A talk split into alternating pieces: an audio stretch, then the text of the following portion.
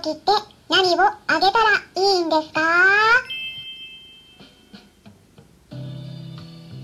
こんにちは。サラホリスティックアニマルクリニックのホリスティック獣医サラです。本ラジオ番組ではペットの一般的な健康に関するお話だけでなくホリスティックケアや地球環境そして私が日頃感じていることや気づきなども含めて様々な内容でイギリスからお届けしております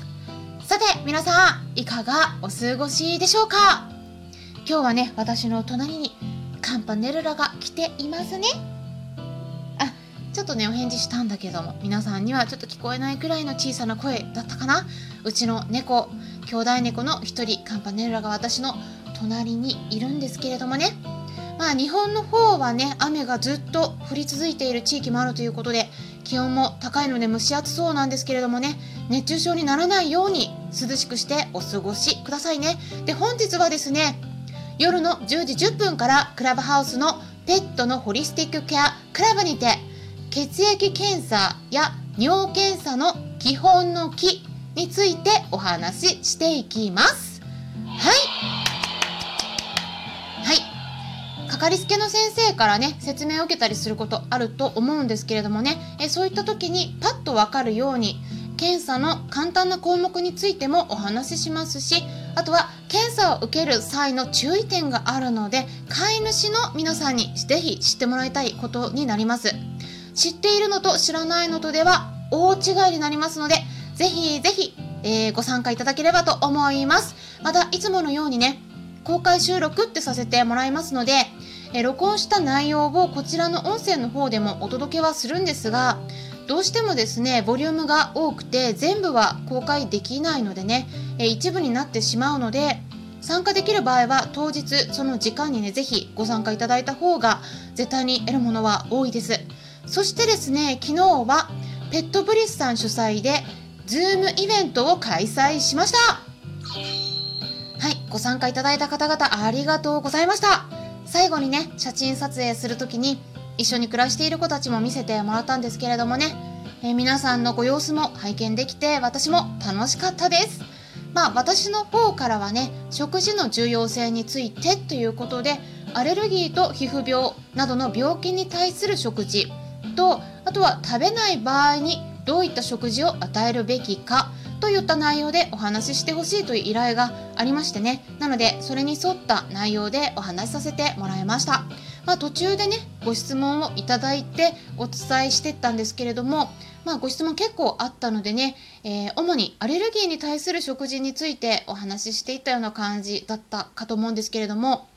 食べない場合にどういった食事を与えるべきかといった点についてはねあんまりお話しする時間が取れなかったので今回そちらに対する補足をしていきたいなと思います。なのでね興味のある方は是非最後まで聞いていってください。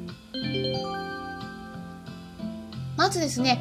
食欲がない時にどういう食事を与えたらいいかというご質問なんですけどね。まあその Zoom のイベントの時も昨日お話ししたことになるんですがこちらへの回答になるような動画っていうのは私の YouTube チャンネルの方ですでに公開しているものがありますのでまだ見ていない方がいらっしゃったらねぜひそちらを見ていただくことをお勧めします。約1年前に公開した動画になるので、えー結構前なのでね過去の内容をぜひ探ってみてください。はい。タイトルが「ペットがご飯を食べてくれないどうする？簡単な対処法」っていうのになります、まあ、概要欄にもリンク先載せておきますのでねぜひご確認ください。え YouTube チャンネルのタイトルの名前は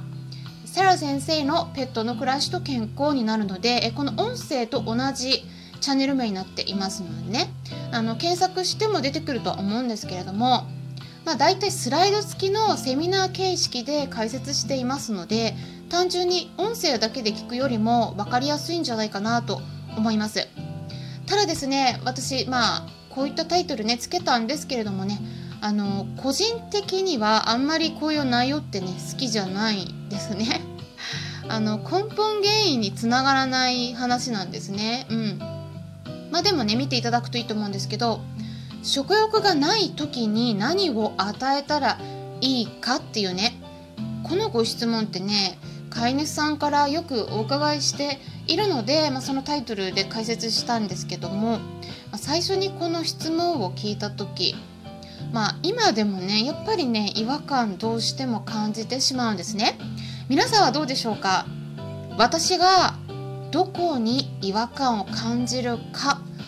わかりますか？まあもうすでにヒントをちょっとだけお話ししちゃってるんですけども、まあ、違和感を感じたイコール悪いっていうことではないので、まあ、ぜひここもね誤解されなければいいなと思うんですけども多分ここが飼い主さんと医療関係の人との視点の違いなんだと思うんですね。うん、まずですねお医者さんとかね獣医さんだったらこういう質問の仕方しないんですよ。うん、食欲がない時に何を与えたらいいかとか食欲がない時にどうしたらいいかこうしこういったね質問になぜ違和感を感じるのか言いますとこの質問の中にはね原因を考える視点が入っていないんですね。うん、食欲がない時に何を与えたらいいか。答えは原因によるっていうことなんです。原因によって違いますよ。っていうこと。いつも食べるご飯を食べてくれない。場合にえどうしてなのかなっていう。なぜなのか。ここをですね是非考えてみてください。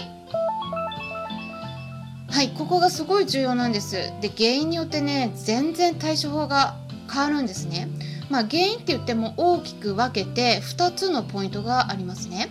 1つ目は体の問題。2つ目は心の問題です。で体が問題の場合つまり病気とか病気の一歩手前の状態で食欲自体が落ちている場合これは病気によって与えるべき食事の内容がもう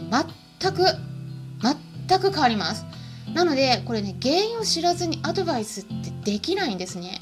うん、例えば腎臓病で体の中に毒素が回って気持ち悪くなって食欲が落ちる。これよくあることです。この場合ではですね何を与えても腎臓の状態が改善されない限り良くならないんですね。状態によっては体の方で食べ物をもう受け付けない状態になっているところにこう無理やり食べ物を与えたりするともう今度かえってですね余計に具合が悪くなることもあります。食べさせない方が回復を促すこともあるということなんです。で水分をきちんと排泄できる状態であれば腎臓病って言ってもねいろんなタイプがあるのでねお水あんま与えちゃいけない場合もあるんですけどもまああげられる状態であればお水をしっかり与えることで体の中の毒素を薄めることができるのでねそれで良くなる場合もあるんだけどただですね腎臓病じゃなくて心臓病だった場合心臓病がある場合はですねこれ逆なんですよ対処法。お水を控えないとならないです。もちろんですね心臓の状態が悪くて血液の循環が悪くなってうっ血してきて食欲がないっていうこともあるんですね。だから食欲がないっていうだけで決められないんですね。で心臓病だったらですねそんな時にお水を与えてしまったらこのうっ血がですねさらにひどくなっちゃって改善するどころか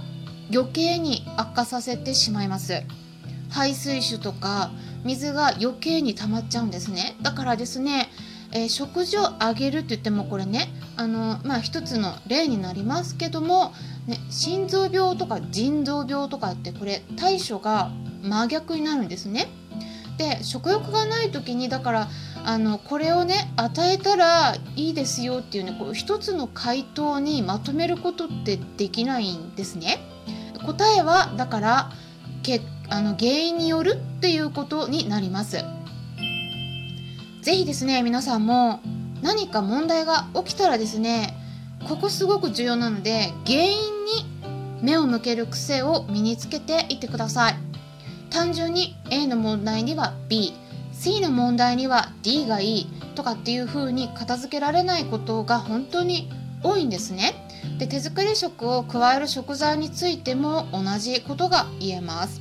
よくアレルギーにいい食材は？っていうことで低アレルゲンとしてラム肉とか鹿肉馬肉とかそういった食材が取り上げられて、まあ、小麦とか鶏肉は良くない魚はいいらしいよとか一括りにして語られることがすごく多いんですけれどもそういうね単純なことじゃないんですね。え鶏肉とかそのあのいろいろ馬肉とかね鶏肉じゃないな馬肉例えば馬肉はね体を冷やすから良くないよとかラム肉は体を熱くしすぎるから良くないよとかアマニ油がいいらしいよとかレバーには毒素とか汚染された物質が含まれるからやめといた方がいいよとかあのいろんなねそういう話ありますけど全て重要なのはバランスなんですね。はい。で一緒に暮らしているその子がどういう状態なのか。そこが一番重要なポイントになるのでそこは外さないようにきちんと見ていくようにしましょう。パーフェクトな食材はないと思った方がいいです。鶏肉でうまくいくこともあればいかないこともある。魚でうまくいくこともあればいかないこともあります。何事にもいい点と悪い点があります。なのでねそこら辺もねしっかり、えー、考えていただくことっていうのをねよく理解していただければなと思います。まあえー、大型の魚それから白米についてもこういった似たようなお話してますので、えー、まだ聞いていない方は是非そちらの方も参考にしてみてください。ということで今回は食欲がない場合のおすすめの食事は？ということでお話ししていきました。参考になったという方はよろしければいいねボタンのクリックとかフォローもしていただけたら嬉しいです。ホリスティック獣医サラでした。